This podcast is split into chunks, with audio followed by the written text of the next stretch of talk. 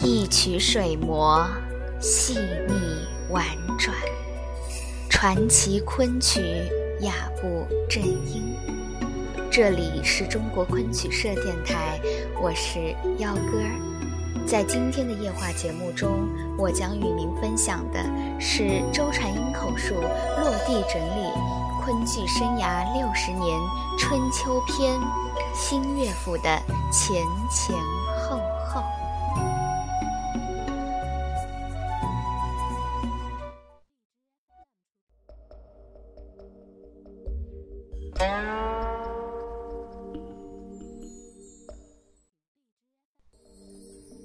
一九二九年，新乐府进入了大世界。大世界是个游艺场，里面花样很多。进门是一排哈哈镜，还有一些动物，如狮子、老虎、豹等。我们小时候对大世界都很感兴趣。当时乡下人“白相大世界”成了一句口头禅。好比读书人讲“刘姥姥进大观园”，两者意思差不多。大世界里主要的还是剧场，和以前的新世界一样，在门口买了一张门票，就可以在各个剧场随便看戏，只是比新世界要大，剧场要多，舞台艺术品种也就多些，有京剧、话剧，也就是文明戏、魔术、瘫黄。滑稽、毛儿戏，大世界里当时有一个叫做南方歌曲的团体，唱得很好，就像现在的歌剧吧。后来没有再听说了，灭绝了，倒是很可惜的。昆曲，人们一说起它，总是一个印象：深奥、典雅，而且还孤高的很。那时的市民群众，男的爱看京戏，家庭妇女则喜欢看瘫黄，很少有人会想着来听一场昆曲。当时在上海要进戏园唱戏，一般的办法便是剧团出钱租戏园。在上海虽只有我们一个苏州昆班了，而就当时的戏曲艺术水平来讲，我们还算是不错的。但是要租戏园，独立开场于是，我们就走进了大世界，由前台老板给我们包账，在游艺场里唱戏。在大世界唱戏，同样是日夜两场。日戏比新世界要早一个钟点，下午一点就开锣。每场时间当然也不能少于四个钟点。以前在新世界，唱戏、吃饭。住宿都在那儿，先生们也和我们在一起。大世界里没有下厨，师弟兄们就都住在霞飞路，也就是今天的淮海路、马浪路、金马当路上前方，要来回赶路，这还是小事。但更使我们苦恼的是，先生们被辞退了。他们为了糊口，有的四处奔走找地方做拍仙，有的进了京班，有的则回苏州去了。我们再到哪里去学呢？但是有一失也必有一得，大世界里各种兄弟艺术集在一起，好像天天在举行汇演，这就给了我们观摩的机会。我们只要一有空就去看他们的演出，那时大家年龄。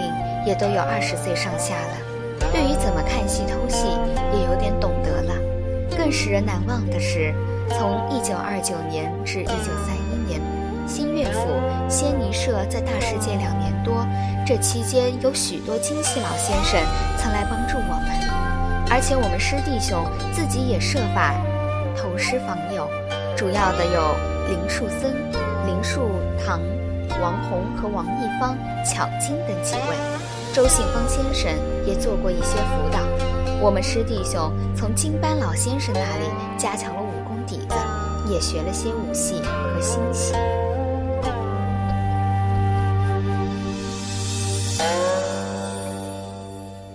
我虽唱小生，叶公林字声和斜皮声，但主要还是唱京声。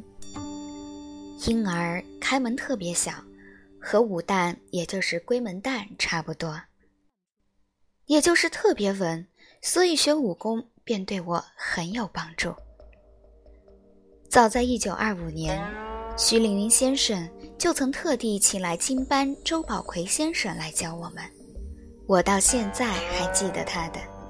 学武功不但对我。唱林子声有帮助，而且对唱金声似乎更有好处，因为武功功夫在林子身上是外功，看得见，因此弄得不好容易只学点皮毛；武功对于金声则是内功，学得实在，用得妥当，可以使自己在演小生时飘逸中透出英俊来。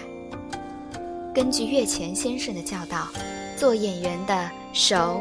眼、身、法、步这武功，要紧在不言两功上。做小生唱文戏，练就点武功，对不言两功很有用。当然要学得扎实，用得妥当，过了头或者瞎用也是不行的。说起来，在大世界时期，我也算是个文武双收。武上面讲了，从金班先生处学；文呢？便是张宗祥先生对我的帮助。张宗祥先生是我国著名的学者，听说他是前清的探花，非常有学问，对昆曲很有研究。那时他以冷僧署名，在上海卖字画为生。他是我们的老观众了，每当得了闲钱、闲空，就来听曲，而且在戏散了以后，有花几角小洋。到就近小酒馆里小饮浅酌，每到这时，他常常就邀约我们来一道来喝一口。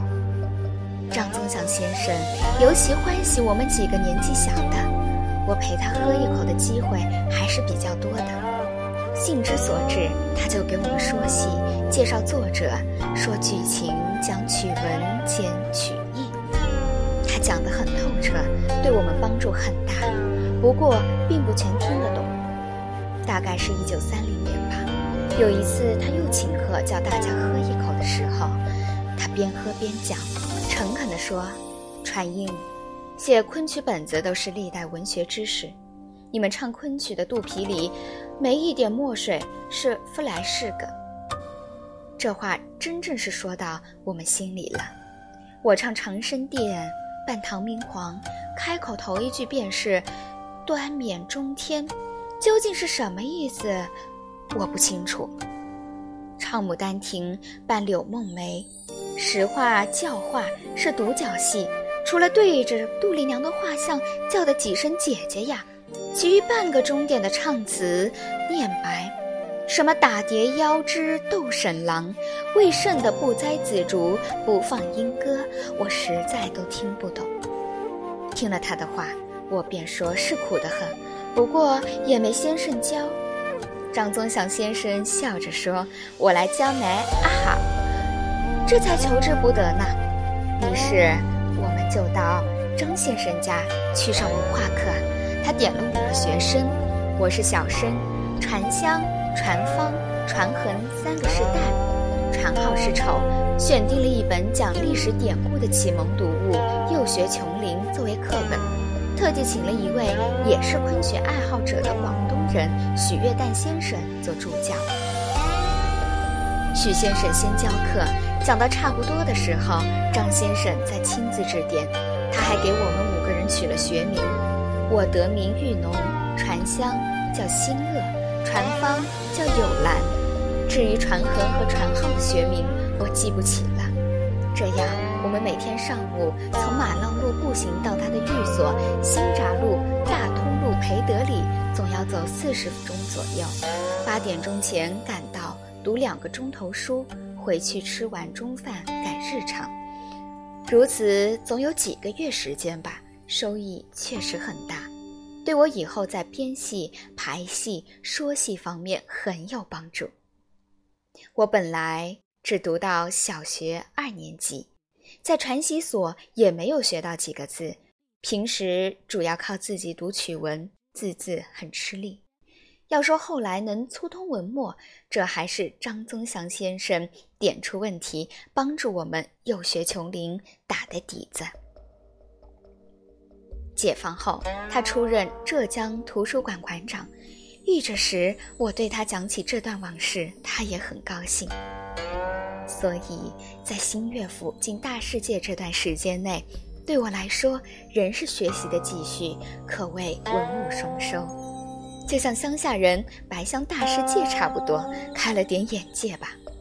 在大世界唱到一九三零年之后，我们同陶希全、颜慧玉的矛盾终于爆发了，直接导火索是为了捧角儿。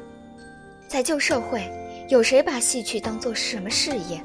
昆曲是高雅之至的了，但唱昆曲的戏子，终归是下贱的。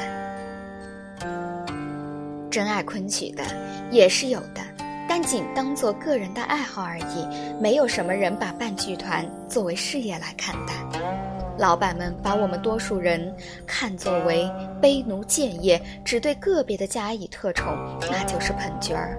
捧角儿的做法破坏了我们昆班的传统，也破坏了传字师兄弟的关系，更损害了艺术。矛盾就从这里产生。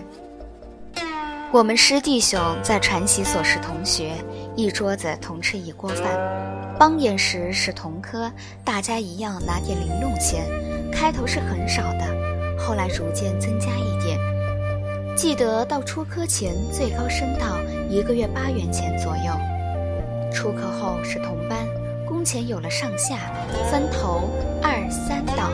顾传介、朱传明是大档生，但他们两个拿头档。我和张传芳是小档生，但属二档。此外还有施传正、王传松等几个，其余的皆拿三档。这样分档工钱，挂牌有个高低，广告上名字印的有点大小，本来都是应当的，但是这也得有个分寸，过分了就不大妥当。记得当时我们二档的工钱大约是每月三十五元，三档比二档低五元，头档呢竟要高出我们一倍左右，对此师弟兄中难免有点闲话。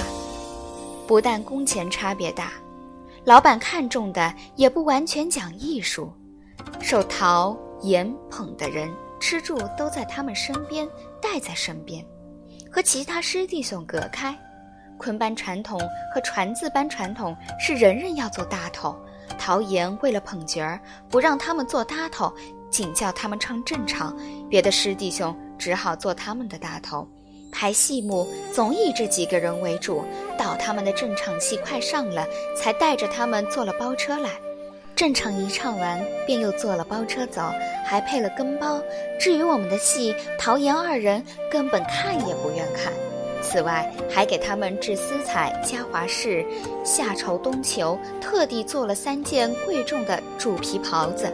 总之，在师兄弟中显得非常突出。这样厚此薄彼。对传字班的演出质量、声誉和团结影响都很大，家渐渐的都看出陶希全、颜慧宇对这个剧团和昆剧早已没了心思，因此越来越不满。果然不出所料，有一天，陶岩派了名叫林之一的管事来宣布，他们和大世界订的合同已取消，行头全部抽走，又说要送几个角儿去大学深造。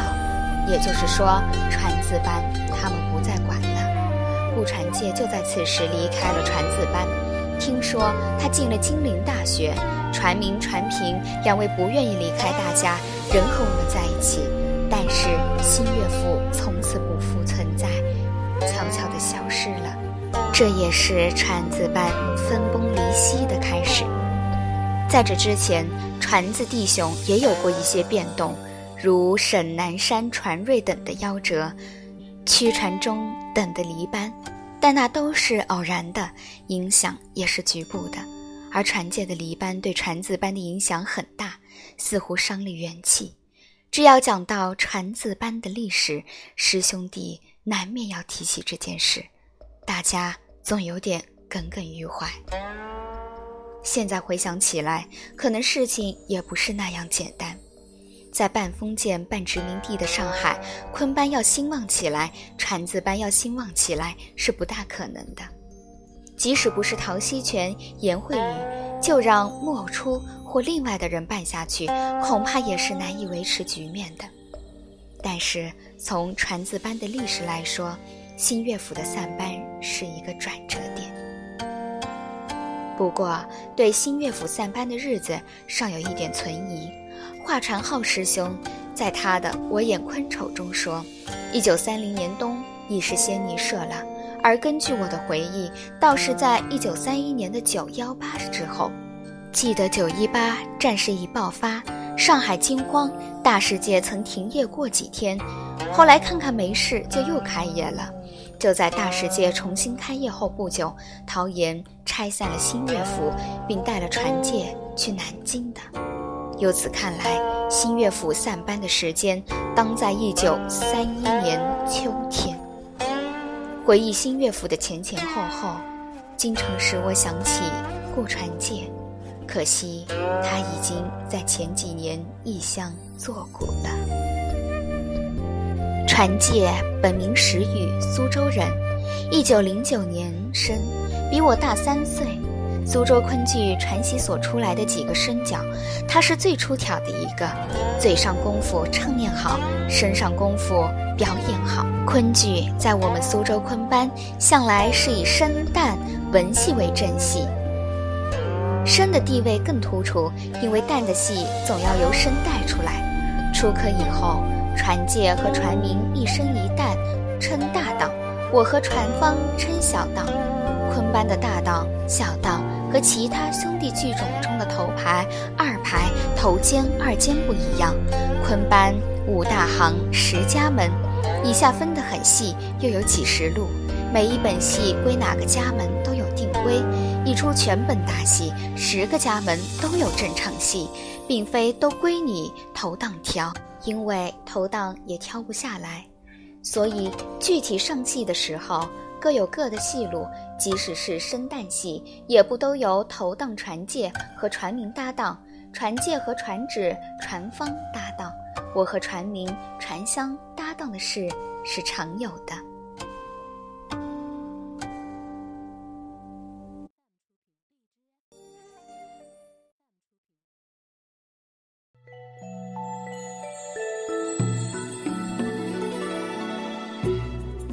今天的夜话节目就到这里了，更多精彩内容，请继续关注我们昆曲社电台。祝您有个好梦。